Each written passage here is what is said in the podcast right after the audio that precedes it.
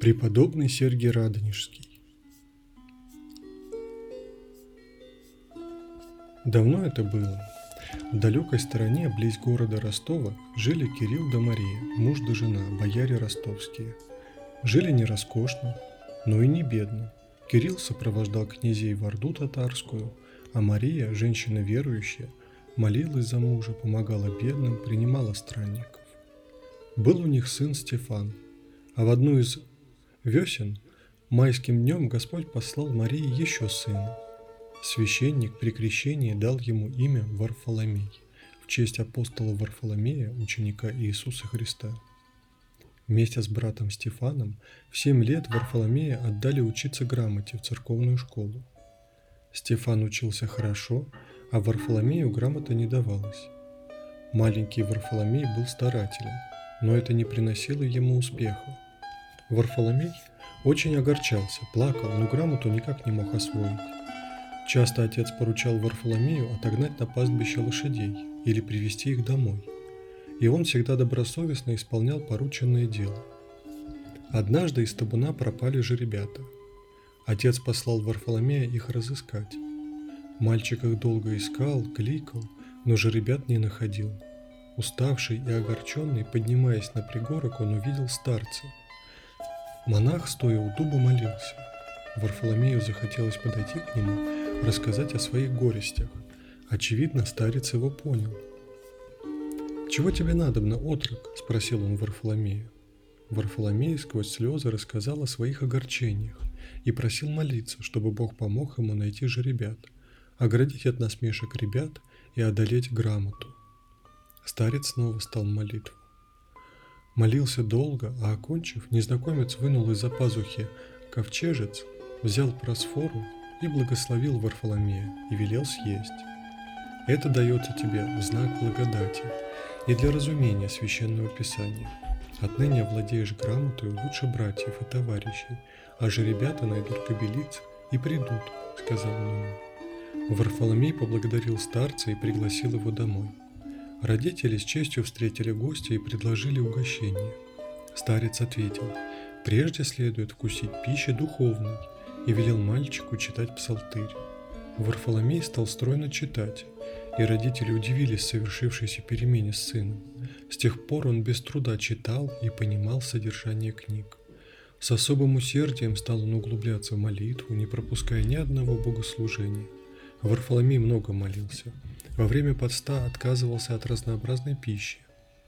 В те времена ростовские земли часто грабили татары. Они отбирали у жителей скот, продукты, одежду, а дома сжигали.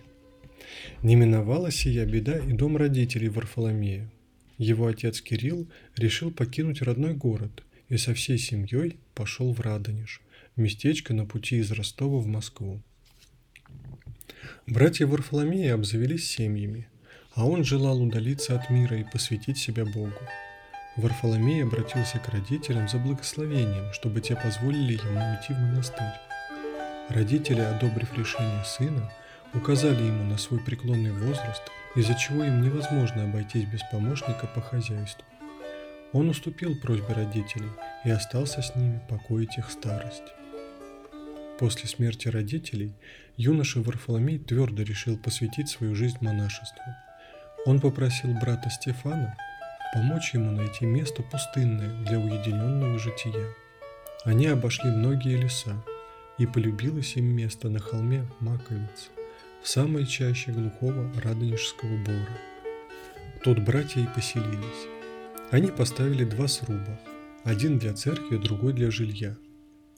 Церковь осветили во имя Святой и Живоначальной Троицы. Вскоре, не выдержав нужды и лишений, брат Стефан уехал в Москву, поселившись в Богоявленском монастыре. Варфоломей же призвал к себе игумена Митрофана и принял от него монашеский постриг под именем Сергий.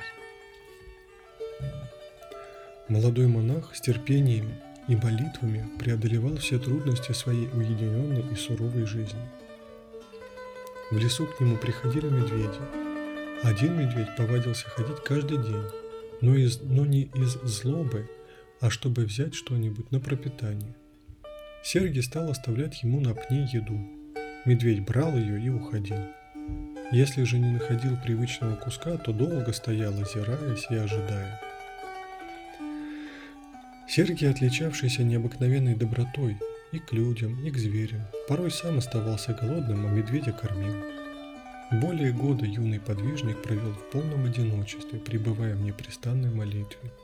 Несмотря на то, что монах Сергий вел отшельническую жизнь, слух о нем и храме его среди лесов распространялся по округе. Стали приходить к нему люди, от простых крестьян до бояр и князей.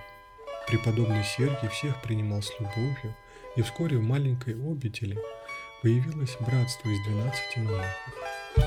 Сергий отличался редким трудолюбием. Он носил воду, рубил дрова, выпекал хлеб, шил одежду, готовил пищу для братьев и смиренно выполнял другие работы. Свободное от молитв и повседневных забот время Сергий вырезал для детишек из окрестных деревень игрушки, деревянных медведиков. И никто из бедных, в обитель приходивших с пустыми руками, не уходил. Сергий служителям в обители наказал – нищим и странникам давать приют и помогать нуждающимся. По своим молитвам Сергий удостоился благодатного дара чудотворений. Ученики его видели ангела, сослужившего их игумену во время литургии, а также огонь, окружавший алтарь и преподобного Сергия, и огонь, вошедший во время причащения преподобного святую чашу. Он воскресил отрока, когда отчаявшийся отец стал единственного сына навсегда потерянным. В обители, где жил Сергий Радонежский, не было воды. Монахам издалека приходилось носить воду. Преподобный Сергий молитвенно обратился к Господу за помощью, и по его молитве близ обители забил источник. Слава о чудесах, совершенных Сергием, стала быстро распространяться, и к нему начали приводить больных, как из окрестных селений, так и из отдаленных мест. И никто не покидал его, не получив исцеления недугов и назидательных советов. Молился Сергий и о мире для земли русской, просил защиты Божией от татарских набегов. По пути на Дон великий князь московский Дмитрий вместе с войсками прибыл к преподобному Сергию. Напутствуя князя и дружину на битву, игумен благословил их. В день праздника Рождества Пресвятой Богородицы русские воины одержали полную победу над татарами, положив начало освобождению русской земли от татарского ига. За ангельскую жизнь Сергий удостоился от Бога небесного видения. Однажды ночью Сергий читал молитвы перед иконой Пресвятой Богородицы, а окончив чтение канона Божией Матери, он присел отдохнуть. Но вдруг сказал своему ученику Михею, что их ожидает чудесное посещение. Через мгновение явилась Божия Матерь в сопровождении святых апостолов Петра и Иоанна Богослова. От необыкновенно яркого света преподобный Сергий пал ниц, но Пресвятая Богородица прикоснулась к нему руками и, благословляя, обещала всегда покровительствовать святой обители его. Пятьдесят лет жил Сергий Радонежский в пустыне. Приходившие к нему люди вместе с водой из его источника черпали во встречах с ним утешение и ободрение. Великим печальником за всю землю русскую стал Сергий Радонежский. Он завещал монахам иметь страх Божий, чистоту душевную и любовь нелицемерную. Этот завет обращен ко всем русским людям.